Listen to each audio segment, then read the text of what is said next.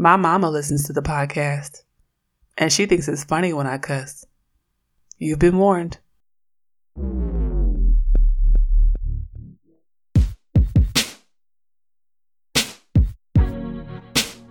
Hey y'all, I'm Jen. I'm from Oakland, and I'm a queer, black feminist scholar. This is Darren, hailing from the mean streets of Anaheim. I'm an introvert, a novelist, and a nerd. We're early 30 somethings with three kids and over a decade of marriage. This is a podcast about the realities of blackness and adult life. We do adult differently. This is That Black Couple.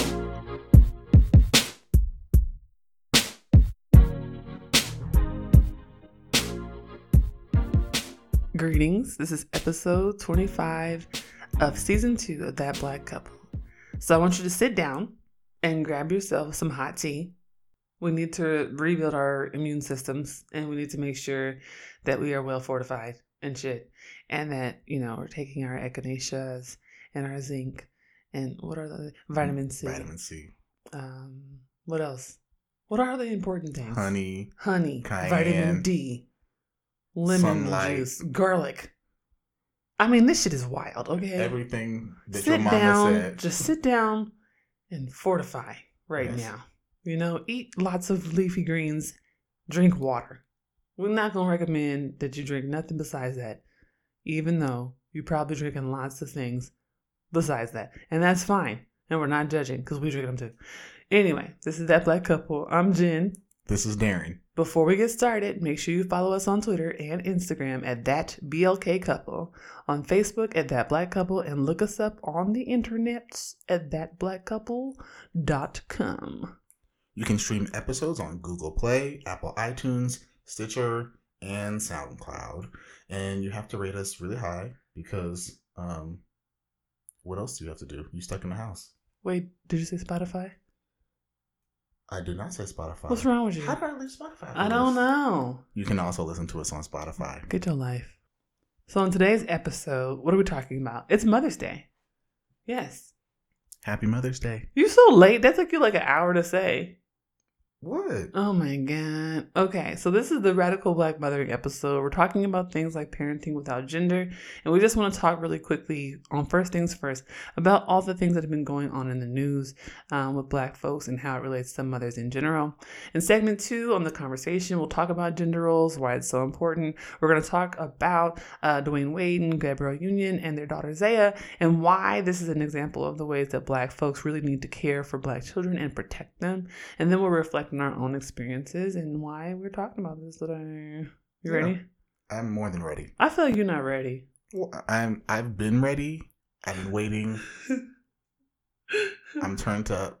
You don't seem turned up. I'm tired. Yeah, you can't. you can't be turned up and tired at the I'm, same I'm time. turned up and tired. You know, like the, the body is weak, but the spirit is willing. Okay, see, we're not gonna start with the analogies, and the, we're not, we're not doing it. Let's just start. Are we starting the episode? Yeah, let's go. I'm not doing this shit with you today, okay? Okay, so first I want to start off um, as we talk in the in the first things for the first part of the show. Um, if you're familiar with the show, you know we talk about kind of what brought us to this topic, and so I want to talk about obviously yes, it's Mother's Day, but um, we do know that there's been a lot of news recently.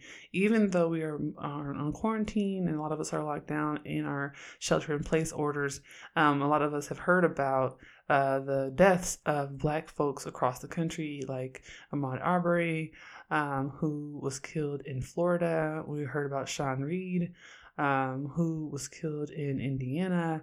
Um, we heard about um, there's a trans woman in was it Missouri, Mhm. um, Nina Pop, who was also murdered. Um, so we know that these things are still happening.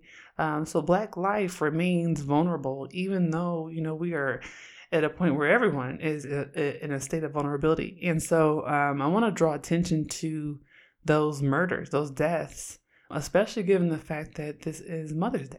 And we talk a lot about Mother's Day, and it can be a complicated day for a lot of people, for folks who no longer have their mothers, for folks who um, have difficult relationships with their mothers, uh, for folks who don't know their birth mothers. Um, and I want to talk about lots of that on this episode. But what I want to also give honor to is the fact that we are in mourning Um, black folk are in mourning. A lot of black folk are being affected by the coronavirus. Um, we know that black folk and brown folk are at high risk of being affected because many of them are essential workers. Uh, many of them have labor where they are not allowed to work from home, um, or they might lose income and not be able to feed themselves and their families. We know that black folks remain uh, some of the most vulnerable people in the country and in the world. And so when these crises emerge, um, typically black folk are the, the first ones um, to be affected. So I want to give honor to that as we go into this episode. Yeah, and that and that's why it's so important that we we create safe spaces. And I, I feel like, um, especially w- with our theme of talking about mothers for Mother's Day, a lot of time that's that's the job of mothers is we kind of look to mothers to say, keep us safe, keep us feeling comforted, give us what we need, you know, uh, feed us. Yeah. You know, all, all, all those things. We, we, those are generally the things we look to mothers for. Um, I don't think that that's fair that we, we generally just look to mothers to kind of be the providers in that sense. Um, but in, in the grand scheme of things, this is a time where it's that much more important that we create those safe spaces for each other. Yeah. And I was also thinking um, a lot about like what we learned about mothering from like black feminist scholars. And I always think about Patricia Hill Collins' work on other mothers. And it's been extended into a lot of folks' work recently. Christen Smith talks about other mothers too. Um, Alexis Pauline Gumbs does as well. But the idea of other mothers is like this idea that there are people in black communities who do not physically birth children, but who still raise them and who treat them as if they are their own children. Um, they do community care work. They do it for free. They do it with a smile. They do it without recognition. They're usually taken for granted, and it often puts them in an early grave. And unfortunately, that's often black women who are doing that work. These are the aunties that we all love so much who may not have any children of their own, but you know, they feed us, they take care of us, you know, when our moms are not are not well or need someone to pick us up from school, you know, they're the they're the aunties who are the emergency contacts, you know? Mm-hmm. And that is the type of labor and type of love that black women give to communities. And so this episode is to really honor black women mothers um, and those who sustain the lives of black children. So this is both to honor, you know, the folks who mother. Um, and it doesn't have to be black women. It's just folks who mother. But it's also to to honor the lives of black children and to say, you know, that we really have work to do when it comes to preserving um, black futures and and to preserving the lives of black children. This podcast is supported by generous donations from listeners and readers of our mom and dad's web magazine, watercoolerconvos.com. You can stream the show on Spotify, Google Play, Apple iTunes, Stitcher, and SoundCloud. When you listen, please consider hitting that heart button, sharing, giving us a five star rating, and leaving some dope comments. This helps us with our page rankings and gets more listeners for the show. Thank you so much. All right, we ready for the conversation? We ready. All right, so let's talk about this. And I mean, this stems into conversations from Black feminist scholars on what it means to parent as a Black woman. And I want to talk about that because this is the Black mothering episode, but this is also about Black children. So we're going to talk about both, right? Mm-hmm. All right, so we know from Black feminist literature that Black women play a critical role in Black communities, right? So we know Angela Davis has written uh, extensively on the role of Black women in Black communities. That Black women essentially have led communities when it comes to uh, Black communities in comes to uh, liberation efforts and movements. Um, when it's come to building families and, and, retaining families, Black women have been critical of that because we have so much power in terms of uh, like for instance, uh, in the slave in the slave plantation, black, women had access to um, those slave mistresses, right? They had access to the slave quarters, and they also had access to the big house, right? So we know that there were infrastructures in place that even though black women were at these kind of extremely vulnerable positions, they also had this immense power, and this has been long term an issue, and also a site of contestation for black women. So thinking about that in terms of what happens with the black family, um, thinking about black women's role in the black family, um, we've read recently um, all these articles about black women and their relationship, for instance, to coronavirus. Um, a lot of black women are teachers and social workers. A lot of black women are doing care work, working in hospitals, nurses, nursing work. A lot of that ends up being a strain both on their work in terms of their labor that they provide to their families and also on how they show up at work when it comes to capitalistic labor, so their economic output. So the Moynihan Report in the 1960s um, insinuated that the issue with the black community and the black family was actually the black matriarch, was the black mother. That black mothers were too masculine, that black mothers were too uh, powerful and patriarchal, and that black mothers essentially emasculated black men, Mm. um, and that black men were not present enough in their own families. And so what we see now is that when it comes to black mothering, um, there are all these stereotypes that black mothers are too too strong, that black mothers uh, don't actually need help, that black mothers um, are not actually mothers, that they are just kind of units of labor, that they are there to provide labor both in the home but also outside of the home. And so all of this kind of black feminist literature has long um, argued that for black mothers, we have to have a different lens um, and a different way of understanding the responsibilities um, and the burdens on black women who also mother. And so, talking about that today, I'm going to think about um, what that looks like. Like, what what are the what's what's the data? Like, what does this mean in terms of raw numbers? And then, what does it mean in terms of what? How do we materially uh, take this context and think about how to preserve Black families and Black lives? Well, and- it's I, I thought it was really interesting that we decided to to do Mother's Day and gender roles all at the same time. Yeah. um, because I honestly think that they really go hand in hand. And, Yeah. You know, I'm all about the numbers. I'm all about the, the data and the research. Um, and, and one thing we know too is like if, if you think about looking at things from a historical point of view, right? So people always try to frame households in the traditional sense of you know the nu- the nuclear family with a mom and a dad and then you know 2.5 kids or whatever. Mm-hmm. But we also know that that's you know not what most households look like anymore. Right. So you know that that leave it to to Beaver thing that we always talk about of like you know the dad that goes off to work and the mom that stays home and you know makes the house. That that is a minority of households. That is Yeah. that is not the norm at all in any sense across the United States. Right. So already things things are different there. And we know amongst Black families, um, we we tend to actually build family units in different ways. Like you talked about other mothers, but we also have uh, a lot of times where people are in partnerships, but they might not necessarily be married, right? Um, so there's all these different types of family structures that that amongst Black people we kind of build. Um, th- that's how we build our homes. Um, in a 2014 study that I was looking at, I think this is where we also need to talk about labor, which is, I think, the crux of this whole conversation as well. Um, in this 2014 study, it was found that women spend 8.5 more hours per week on domestic activities than men. 8.5. 8.5 hours. Mm.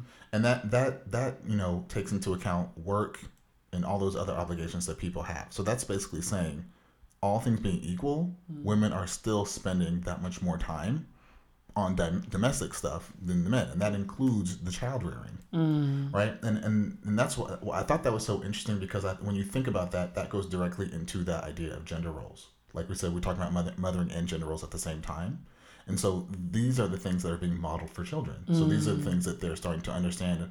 What roles do people play based upon gender? And mm-hmm. they they first look at their home and how their home is set up and how those people operate. Mm-hmm. And if we're seeing women still on average, even even as you know, women are doing much more outside of the household than they did a long time ago. Since you know our, our family structure structures are being set up differently, if they're still spending that much more time on domestic and child rearing activities, mm. what does that mean for the children that we're raising still Yeah. in the new millennium, right? Yeah. I found another study. It's a 2018 global early adolescent study. And I thought this was interesting because it was global. So this was saying we're not just going to look at the US, we're going to look at every country around the world mm. and try to understand w- when children are being raised, when when do we need to actually be um, teaching them about gender, right? And what it really found is that adolescent health risks are being shaped already by the time children are 10 or 11 years old Right. right? What was interesting about the study is they're basically saying all the money that's being spent globally around, you know, sex education and and gender un- understanding, all those types of things, all those efforts are usually centered around when kids are 15. Wow. So it's basically saying all of that is Too late. it's wasted, right? We they've already figured this stuff out. Um, and I can say as, you know, a family that has a 12-year-old in it, um, that is 100% done. We are far beyond that point. We've had all those discussions. We've gone through it already be- because that's what kids in the real world are facing Yeah. at these at these early ages. And so, you know, like I said, I wanted to kind of bring in all of that data to really talk about um, the idea of gender roles and the idea of mothering and how we need to number one really focus on on the household and how we actually talk about these things at the right point in time, Mm. then also making sure that we're modeling the right behaviors for our children. So then I guess I want to ask you when you say talking at the right time and modeling the right behavior, what is the right time and what is the right behavior? And I, I that's a gr- that's a great question. Uh-huh. Um, I think the right time, number one, is all the time. Mm. I think honestly, it starts on day one. Like I think about you know when we had our children. Yeah. You know, even even when you're when you're going through like the the, Ma- the Lamaze class and all that stuff, and they talk about once your child child is born, one of the most important things is that they they give you skin to skin, right? Mhm. So even before uh, children understand words, before they understand anything else, just having that skin to skin contact is so important. And when we were in the classes, I remember it was all about we need to make sure the mother has skin to skin contact with the child. And the Yeah. whole point of that was for like breastfeeding, right? Yeah. But I remember one thing that that we talked about as well. It's like, well, it shouldn't just be for one parent, right? Right. Because I feel like, even thinking about it now, I feel like that's one thing where, from the immediate point that someone is brought onto this earth, Yeah. it's already setting up this dynamic of mother is provider for you, Yeah. right? And then and then the father is some other, Other entity guy. that does other stuff, but yeah. The person you go to when you need something Yeah. is your mother Yeah. and I feel like I'm not trying to like you know boost up men in any sense, in Yeah, this, yeah. but it's more so to say that's a really dangerous dynamic to set up that early on. that Yeah. If you need something, go to your mother, right? That's why that's why we know so many mothers who just who are just losing their minds Yeah. because they're all their children are just going to them for everything every moment of the day Yeah. And I think that's that's something that you know it starts there at, at birth, and it's something that you have to carry on through your child Mo- by modeling it. Yeah, and I, I so I agree with that, and I think, like, I think that's a really good example that you bring up. And I was, as you were talking, I was thinking like, oh, what are we, what have we done? I was like running through the Rolodex in my head of what we've done, and we have tried to model, you know, a breaking down of gender roles from birth, and, you know, I think what you're saying in a heteronormative household with like the skin to skin, they do try to do that even in the hospital. In the hospital, they try to do this like really strong bonding with the mom, and I remember being like, well, he's he's the dad, so he needs to bond with the baby too, and how that that was weird to people. And you know, it, it doesn't matter whether it's a heteronormative relationship or a non-heteronormative relationship. If it's, if it's homosexual folks, queer folks, whatever. The thing is, like, they're parents. Right. Right. So these are the people who are going to care for this child and and raise them. So either way, they need to have a relationship and an orientation to this child where this child feels safe with them and can trust them. And I remember thinking that was so weird how they they treated you like a, a, a extra parent, like a bo- like a bonus. And I was like, well, yeah, cool, but can he also be participating in the same ways? Like, like, Yeah. can he also have equal participation in what's happening Well, here? And that I feel like you know, like you were saying, is that something that we fought, you know, from the beginning. You know, you know, and the fact that it's like I should be cooking too. Right. I should be cleaning too. That's You the thing, like- right? So this is about you having equal access, but this is also about you having equal responsibility. Right. Yeah. And and the whole point of that, like I said, is, is not to boost up men and say, oh, you know, you know, congratulations, pat on the back because you, you know, you contributed. But the whole point is the burden of all of that stuff should not be on the mother. And- Right. And, the data points to the fact that, you know, across most households, it still is. Even Yeah. even as mothers go outside of the house and work full time jobs and have full lives, they're still being demanded on Right. to do the same stuff they would do as if they didn't have those obligations. Right. It's an expectation. Right. Yeah. That's sad. Yeah. Okay. Well, And, well, well, and then like like like we're saying though, the the next step in that right is as all of those things are happening, children are watching, and we know more than anything else, it's not necessarily about what you say; it's what they see on a day to day basis, yeah. Right? And same thing. This is what we try to fight all the time. Is like our kids see us. I know they see what we do and how we operate, Yeah. and that they're trying to figure out what does that mean for me and who I should be. And we have fought diligently, like diligently Yeah. every day on Yeah. a day to day basis to not say there's some archetype or something that you have to fit into. Yeah. You get to choose. Yeah. Like when when our daughter says, "I don't want to get married and I don't want to be a wife," I'm totally cool with that. Yeah. I'm like, do whatever the fuck you want to do. And I love that she has decided that that's not something she wants to do. I love that at eight years old, she has the clarity of mind to say, oh, I have an option here. And it's not, I'm not required to be someone's mother. Mm-hmm. I'm not required to be someone's wife. And I think it's fucking dope. She she can take stock of herself and say what things do I like, what things do I not like, and she can say that doesn't look like something that is gonna be fun for me. Right. And, but at And- the and same then- time, and say so I don't have to. but at the same time, I'm like, what you saying about me, bitch? right.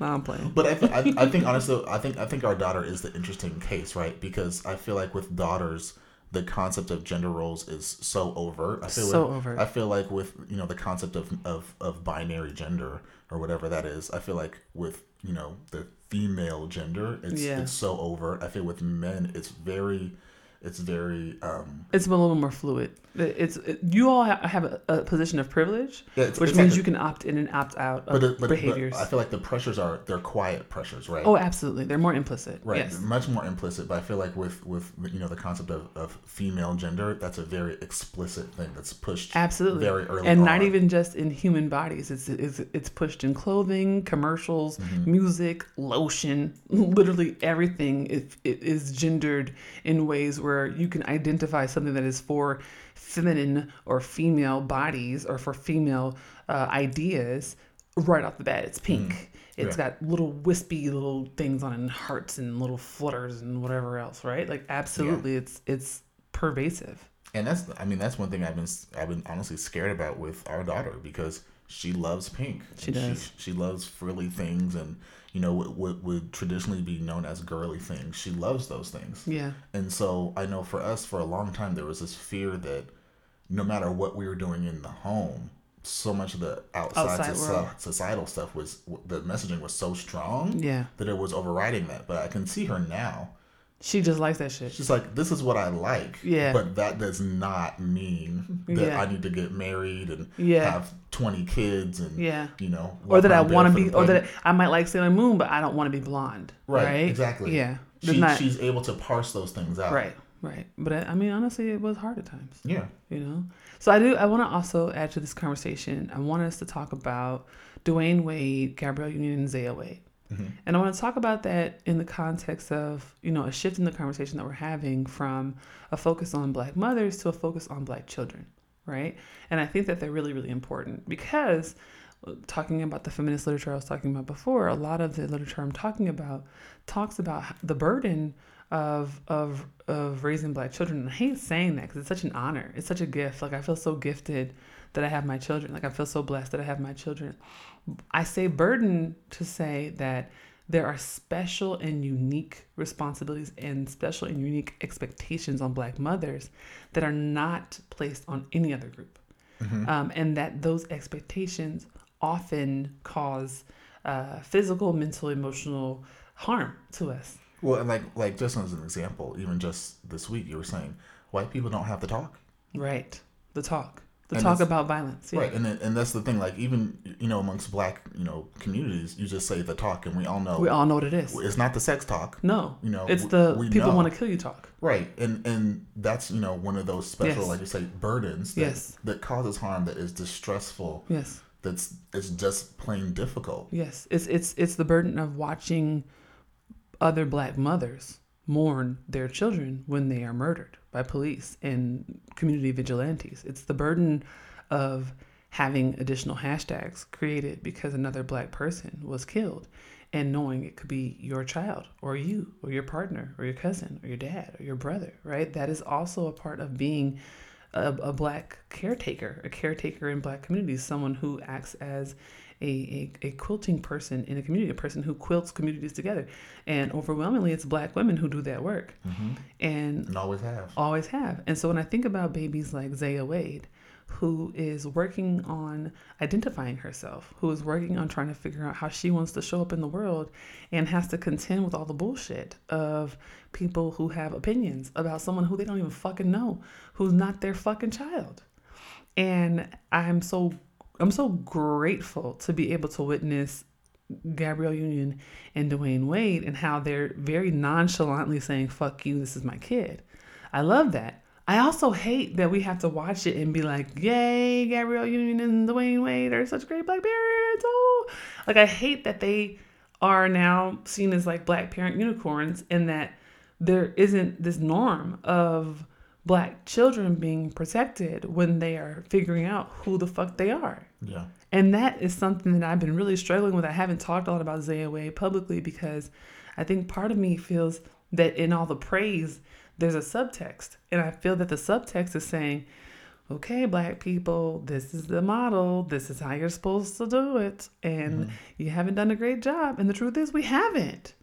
And no one has because cis folks are fucking trash. And cis folks are harmful to trans folks. And cis folks murder trans folks. And it's fucking disgusting. And the fact that people still don't understand that queer folks' issues are black folks' issues, and trans folks' issues are black folks' issues, and immigrant folks' issues are black folks' issues, and poor folks' issues are black folks' issues.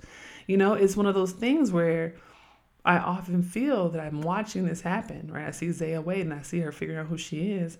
And then I just think about the community of care that has to mobilize to protect a child like that.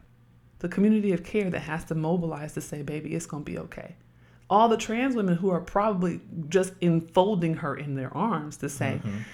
don't listen to nothing these people say. Don't read no comments. Don't read. Don't get on Twitter.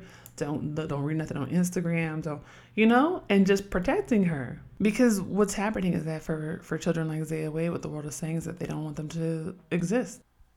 And so what that means is that communities mobilize, and usually those communities are femme folks, black women, who are other mothers, folks who birth children, folks who step in to to make safe spaces for black children. And that's that's the connection right? That's the connection between black mothers and black children is that even when black mothers are not birth mothers they are safe they are safe places and there or they should be safe spaces. Right. and that often black women and black femme folks step in to be safe spaces for black children, especially for queer black children, especially for trans black children, especially for poor black children who have nowhere else to go.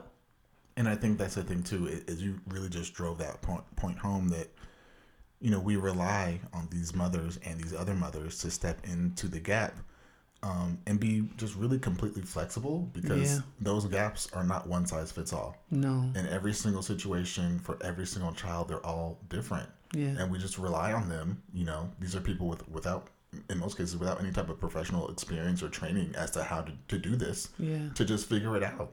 Yeah. And to be honest, they do it. They offer therapy services, they offer food, folks be opening up their homes, you know, mm-hmm. like real social work, care work, you know? And that's, I think that's who I'm really wanting to honor today, but also that's who I honor. Every time I think about black children, that's who I'm thinking about too. You know, the community of mothers and other mothers who preserve those black children's lives, you know? The backbone. The backbones.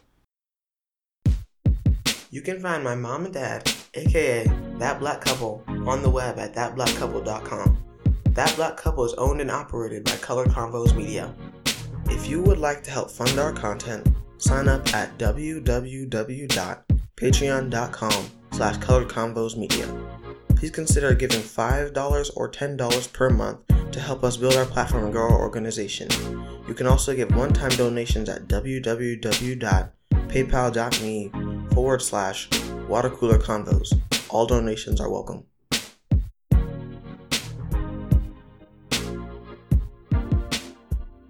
And we're back. Hi.